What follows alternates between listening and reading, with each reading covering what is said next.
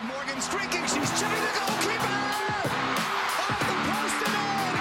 Patrick Bullard. The pay disparity between the men and women is, is just too large, and, and we want to continue to fight. Uh, the generation of players before us fought, and now it's our job to, to keep on fighting. The pay cap for the women's Major League Soccer players is 11 times less than the pay cap for men's Major League Soccer. 11 times. Rapinoe gets a crossing. It's towards one man.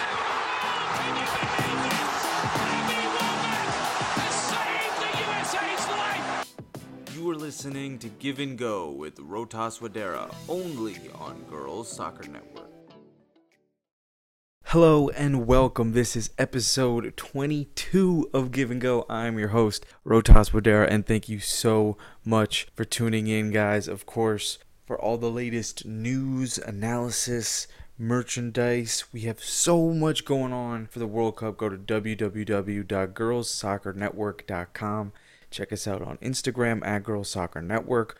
Our Twitter handle is at Girls Soccer Net. We have a Facebook page. We have our YouTube channel as well. We've got a lot of great content. We've got this mini doc series we've been releasing on Instagram and YouTube as well. One of our writers, Hannah, interviewed a different player from a wide variety of different countries at the World Cup being represented and we've got different videos out. You know, obviously, we'll get to Brazil getting in the round of 16 later on. Monica was one of the people who Hannah spoke with. You've got Emilie Haavi of Norway. You've got a couple other big time players, so you definitely want to check that out. And of course, for more here, you can always ask Siri to play Give and Go to subscribe to this show as well. So make sure you do all of that to get the latest. Subscribe here so you are always up to date with the latest episodes for Give and Go. Again, I remind you, we are here in Los Angeles. This is awesome, man, to be out here and to be able to work with the Girls Soccer Network team on a more face to face basis. It's been great, you know, in terms of the progress that we have been making. We're excited to continue to do that as the World Cup starts to go through the knockout stages and as we continue moving on into the future. So, without further ado, you know, we have so many topics to, to unpack from the World Cup, from the NWSL as well. But we start with the end of the group stages and some dramatic, dramatic results that we saw here that I, I, I don't think many of us would have expected. The first was Scotland. Very, very unfortunate to have a three goal lead blown like that to Argentina. I mean, no one is expecting that especially considering Argentina had not scored a goal leading up to that point in their first two games against England, against Japan. I mean, out of nowhere, really, Scotland, if you have to really ask yourself, if you're giving up three goals in 15 minutes, do you deserve to be in the competition at that point? And the, and they were one of the teams that I had getting out of the group stage. You know, when they pretty much would have done it, they would have gotten their on goal difference as one of the third place teams if they'd just been able to secure that lead, but unfortunately not. And the other incredibly close call was Chile, who needed three goals, right, against Thailand to advance. Hit the crossbar on a penalty that would have sent them to the next round and you just have to think and feel for that penalty taker that's one she's going to think about for quite some time when you hit the crossbar on a goal that would have sent you through to the next round. Granted, the last team that got through was Nigeria instead, and we'll get to how that matchup went down. We've got a couple of round of 16 matchups to talk to you about, to go over, and then of course we'll get into the rest of the bracket, which is incredibly exciting as we move forward into the competition, the business end of the competition, really. Of course, the first marquee matchup was Norway against Australia. Had the makings to be one of the matches of the tournament, and it absolutely lived up to its billing. Sam Kerr did not have it on this particular day, and for whatever reason, it's happened like this in the past too. You've seen it in the NWSL, you've seen it in the W League. Anytime it's a big game and, and trophies are on the line, the ball just doesn't go in the goal for her. And, it, and it's very, very surprising, and, and you can't really explain it. You don't want to make excuses or speak for the players. So, you know, you just know that the Aussies are absolutely gutted. You can see just all over social media how every single one of them are heartbroken and they had an opportunity, you felt, to go far in this tournament. But going back to the group stage, I mean, you could just tell that that loss to Italy really sets you back, and, and they wouldn't have had to have played Norway in the round of 16. That that's a pretty tough matchup to kick it off in the knockout stages. So if you're the Aussies, you have to be a little frustrated with how the outcome of that game went because it was a winnable game for you know both sides had chances, but Norway I think really proved that they had that little bit extra. Alana Kennedy gets sent off, so you know Norway probably deserved to win that game. Take nothing away from from what the Matildas did, but Norway, Caroline Graham Hansen was driving at players, making everyone's life miserable for the Aussie backline, who tended to let themselves get a little too stretched from time to time. So the Matildas a definite trendy pick to go far did not end up going very far. And out in the round of 16, Norway will face England, and they also had an interesting piece of controversy that we will get into with that match in just a quick second. But first, we have to talk about very briefly, Germany handling their business against the Nigerians with relative ease, 3 0, no questions. Jennifer Marozsán has a broken toe. Her toe's messed up, and there's conflicting reports. Some are saying she's out for the entire tournament. Some are saying she could be back in time, depending on how things go with the recovery. So I think that's interesting. How if she's back, if they can go to a semifinal, final, and they have her, that's critical, and they need to be thrilled with with their side of the bracket. And we'll get into that, but. You know, if you're Germany, Alexandra Popp came in at just the right time to come through for her team was phenomenal as the captain, and they got the results that they needed. Again, as I just briefly mentioned, England against Cameroon. Again, you're, you're expecting England to advance, handle their business. Cameroon not happy with some of the VAR calls. Again, VAR playing a huge role in this World Cup and definitely something to discuss later on. But my goodness, I mean, what can you say about the way Cameroon acted in this match it's not acceptable. The way that that Cameroonian player pushed the referee, shocking. You will never see that in a match ever. You should never ever see that in a match ever. We're talking about spitting a hard tackle on Steph Houghton. You're looking at some really controversial moments here and look, the correct calls were made, albeit some tough ones to make. Ellen White is on side, and then Cameroon's player is probably about a leg off side. It, it's tough and it's hard. And of course, you have a right to display some emotion, but you cannot let it get the better of you where it spills out onto the pitch. That's where we have to draw a line here. And that was not acceptable, especially when you're representing your country. Like, this is the world stage, everyone is watching. And you saw numerous people on social media talk about how young girls are watching this. And that's not how you act out on the football pitch. And that is exactly what Phil Neville said after the game. He did not mince words, he said he didn't feel like football to him. And rightfully so. It's a World Cup match. It's the biggest competition in the world, and this is how we're acting here. It's not acceptable. It's not acceptable. So now that England have handled their business, they will take on Norway. That will be a tough, tough quarterfinal matchup. We will get to that.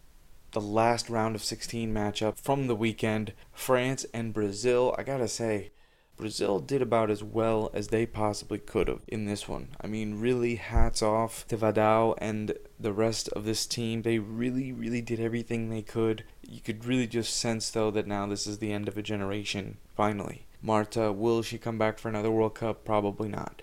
Formiga at age 41, could she do it at 45?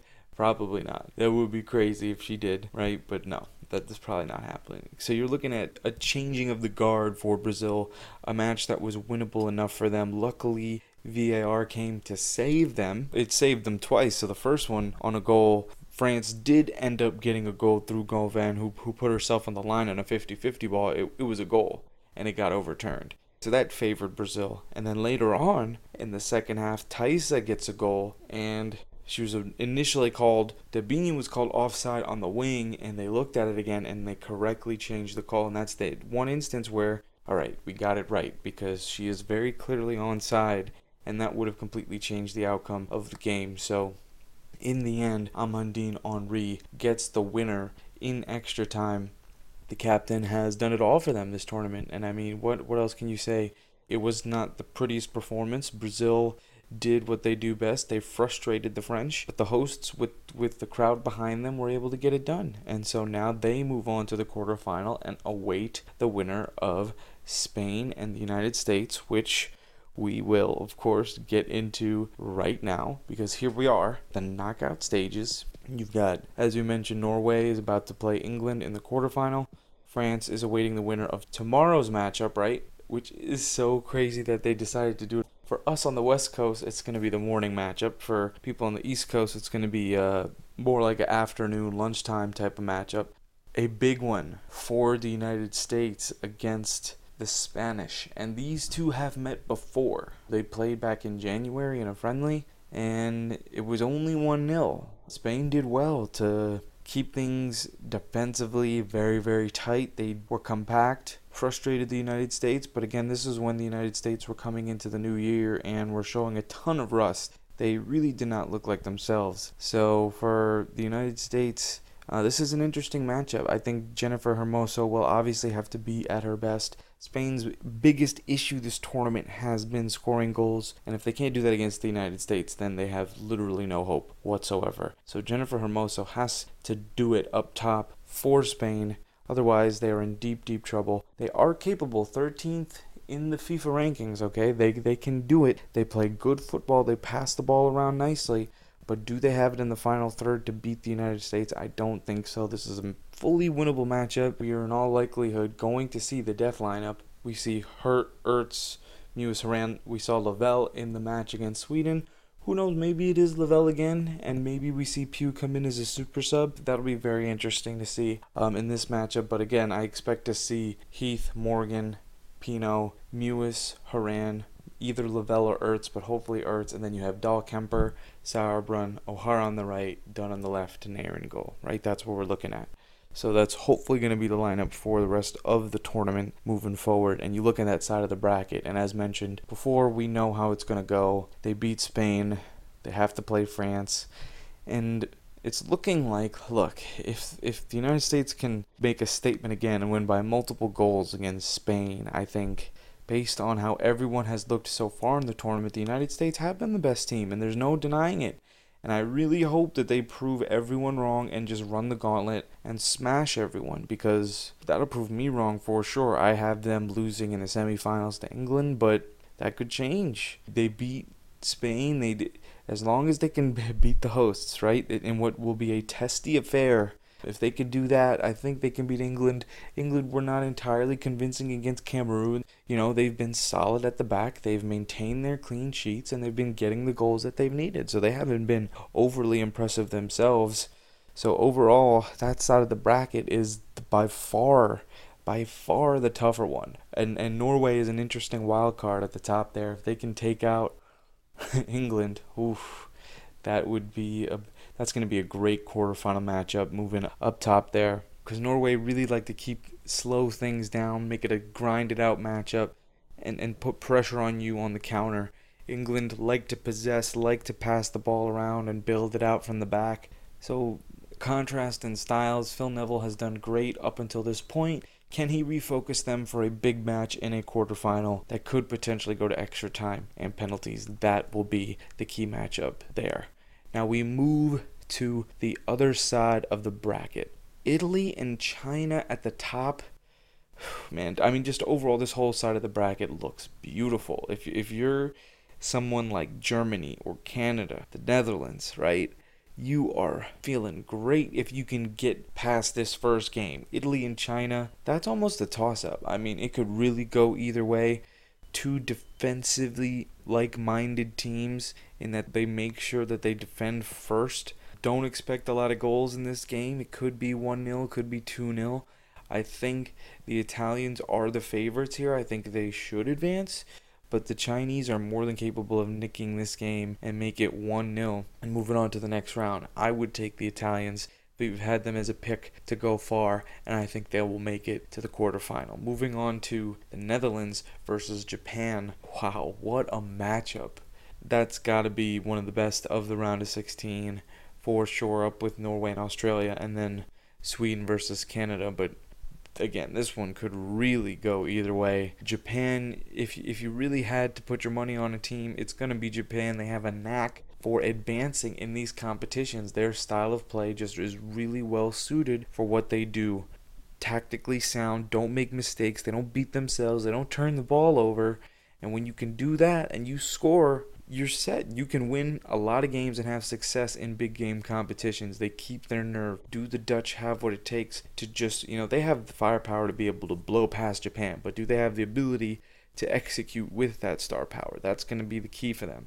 I like the Dutch. I've have I've had them going far. I think they can get to the semifinal, but the winner of this match, Netherlands and Japan, is likely going to get to the semifinal depending on who they face, being Italy or China. Of course, we talked about Germany and Nigeria already. More to come with the Nigerians. That'll be later on in the show, along with some other news related to the World Cup.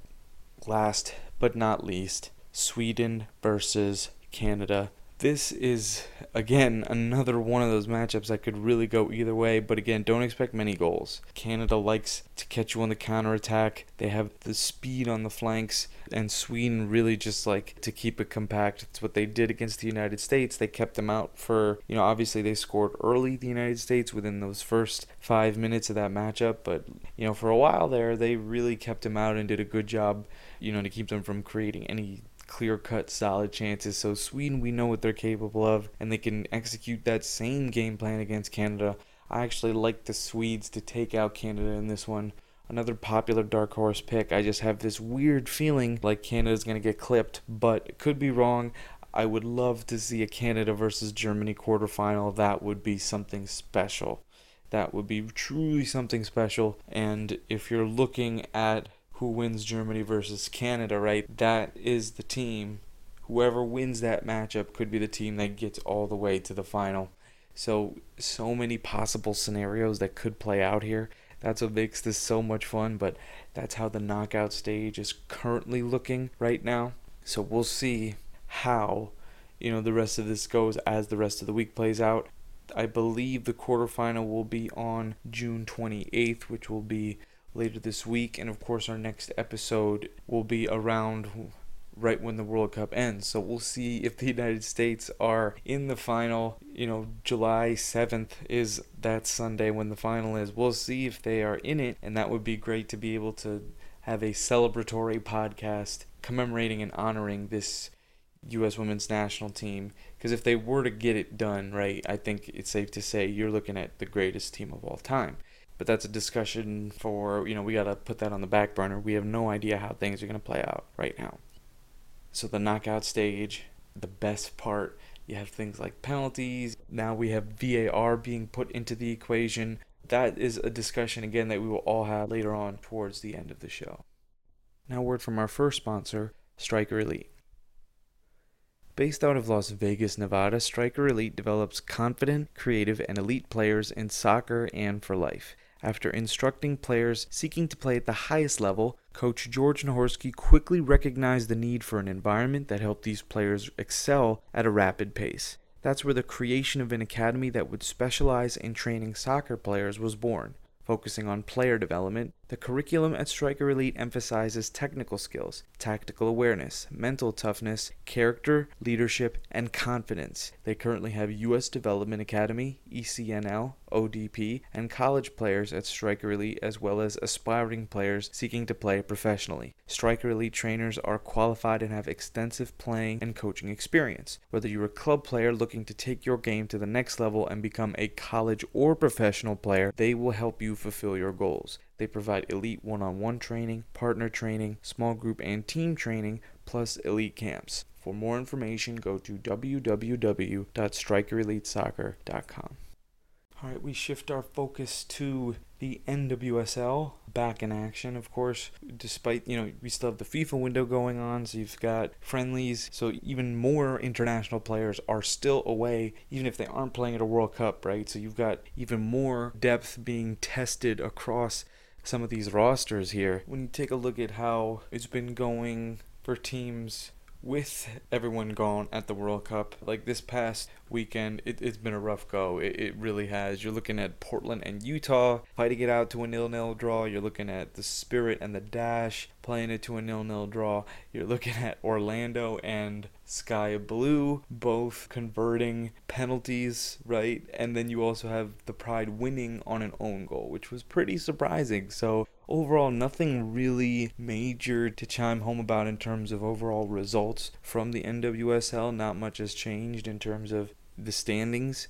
So, you know, Washington can can maintain their lead. Of course, what was interesting in last week's showdowns within the NWSL, Amy Rodriguez continues to tear it up and continues to play at a high level. What more could you say about her and, and what she's doing at this level? A future Hall of Famer, you would like to think, for what she's done for not just club soccer, but for the U.S. women's national team as well. She's really done it all. She is a Hall of Famer, so I really believe she deserves to be in that discussion for how consistent she's been. And take a look at the goal that she scored last weekend. I mean, wow. I think it was the number one goal in our top five list, which you can check out at www.girlssoccernetwork.com. But what a career for Amy Rodriguez. And as she continues to play, she's only going to continue to pad those stats, add to her resume. So I only think it's it's it's only a matter of time before she gets to that Hall of Fame level status. One other major point here, while you know all the craziness has been going on, one move that I love that has been made, Chicago. The Chicago Red Stars trading for Savannah McCaskill. You want to talk about a, a big time power move here in, in terms of Chicago saying this is our opportunity, this is our time to go for it and, and we're gonna go for it and, and that's exactly what they did. McCaskill is currently starting her first ever game in a Red Stars shirt against Reign FC. I was about to say Seattle, but it is Reign FC. Nil nil currently through 70 minutes, so it's looking like again not many goals about to be scored there. You overall look at what that move does for Chicago. Adds another wrinkle to that offense, so you don't necessarily have to rely on Sam Kerr. If there's one thing that we noticed that was true during the World Cup, it's that she needs the service. If she gets the service, she scores the goals. And Savannah McCaskill is one of those players that can provide that service. And I think even though she may not have been playing at her best for Sky Blue, she's got a real opportunity to develop and get better in Chicago. Because again, it's it's Sky Blue. The brand is in a, in a tough situation right now. Overall, the organization and what you see Sky Blue as. So anything in terms of her development could be stunted. And I think it's a just a much better situation for her out there in Chicago. So she's gonna do really, really well. And it's gonna be fun to see how that trade works out, but it just gives their attack even more teeth and it makes them a tough proposition. So they're going for it this year in the NWSL. So that's what's gonna make this season so great to watch down the stretch. Now word from our second sponsor, Topical Gear. Topical Gear was formed in 2011 by a team of professionals from the orthopedic sports medicine field. Collectively, this team has over two centuries of knowledge in athletic training, biomechanics, product development, manufacturing, orthopedic sports medicine, arthroscopy, and the pioneering of products in the sports medicine market. Their team is constantly on the field or in the gym, getting feedback directly from parents, players, coaches, and athletic trainers as part of their continuing effort to develop products that help increase female athletes' performance while keeping them healthy. All of their products are backed by professional published research and tested by real athletes at both the high school and college level. All you soccer players, parents, and other athletes out there, go to www.compressioninmotion.com and check out the T25 knee along with other shoulder and ankle products.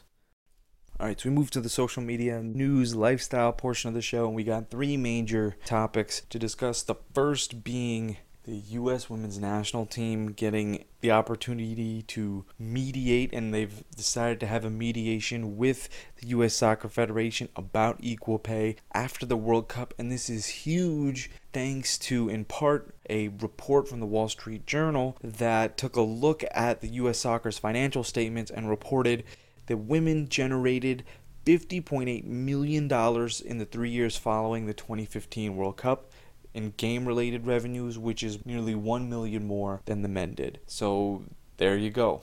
It's been settled. That stat right there is all you need to know.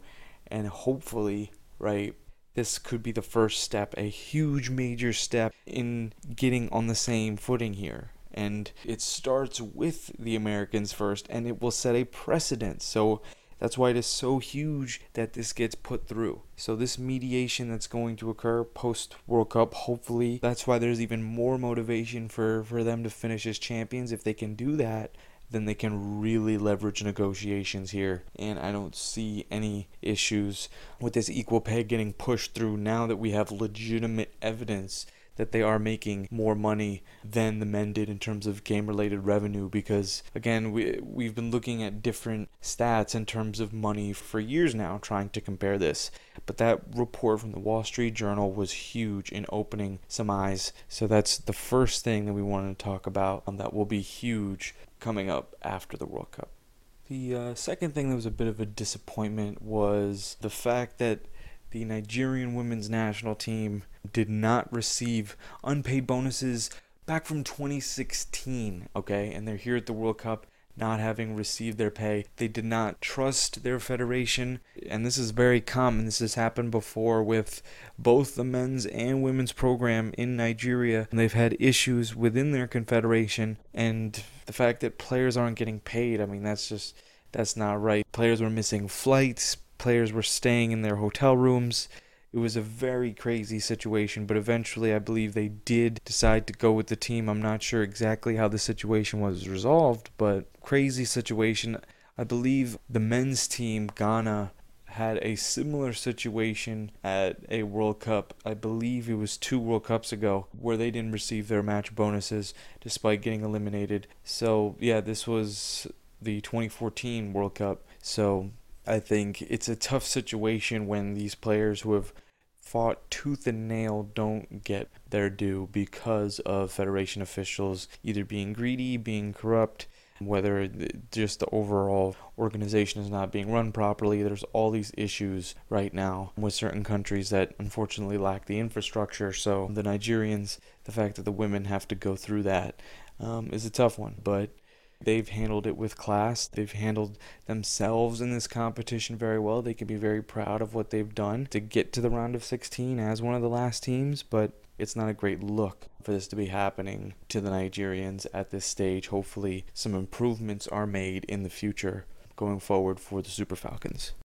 This whole VAR situation, we kind of kind of have to talk about it, right? I mean, it is its own entity right now that is being used in different ways. We've seen the benefits and we've seen the disadvantages of it. And what's crazy is we're seeing the disadvantages of it more than we're seeing the advantages. And while correct calls are being made on a more regular basis, it just doesn't necessarily feel like the way things used to be. It's just there's there's all these stoppages. Sometimes it's it's really just like a harsh call that may or may not have been called in the flow of regular play without VAR. So it just makes this whole situation so tough. Like for me, when you're out there on the pitch, like it's so different from all the other sports where we have review, right? Because it's like basketball, football, you're looking to see the minusculest of details whether the hand touched the ball. Did it go out of bounds? Did it not? You need to look at it as closely as you possibly can. Whereas, and the players are involved in that. They know. Whereas, how is a defender who is standing 15 yards away from an attacker supposed to know that by one heel length that they're keeping that player on side? Like how or how are they how is that attacker supposed to know that they are about half an inch off on some place? Like that's the thing it's getting more and more subjective and and that's what's making this so difficult and one of the other key points here is I've I've seen players like Jess Fishlock bring up a tremendous point. We were all jumping all over VAR, but it's not VAR's fault. It's the implementation of it, and that means that the referees have to be better. We thought that implementation of this would solve for our poor refereeing issue. That was not the case. Like it's still the implementation of it because referees are using it to change their minds. And that's where we get into the subjective issue because they can either look at it or VAR can look at it. So you're looking at two different scenarios here. You've added stuff and and this wrinkle makes things very very interesting. So You never know with how this situation is going to play out, but it's going to evolve. Hopefully, it gets better and it gets improved. And right now, it's been fine, but it will continue to impact more and more games. And as the importance of the games grow, right, because we're getting to the quarterfinal, semifinal, final, this VAR situation is going to be a very, very interesting one to keep an eye on. We'll see how it impacts the rest of the tournament. Hopefully, it doesn't determine a champion. That would be unfortunate. That's not what we want with the implementation of this technology. We want it to just make the correct outcome. So, hopefully, from here on out, that's exactly what happens. That's what we're hoping for. All right, that is it from me. I'm your host, Rotas Vadera. Thank you so much for listening to episode 22 of Give and Go. It has been an absolute pleasure. Again, you can check us out on iHeartRadio, iTunes, and Spotify. Give and Go Girls Soccer Network. You can also check us out on the website as well. We have a Give and Go tab, and again, you can subscribe through Siri as well. So make sure you have it on all those avenues. Again, thank you guys for listening. By the next episode, who knows? The USA could be world champions back to back. We never know. Let's go. I believe that we will win. Peace out, guys. See you next time.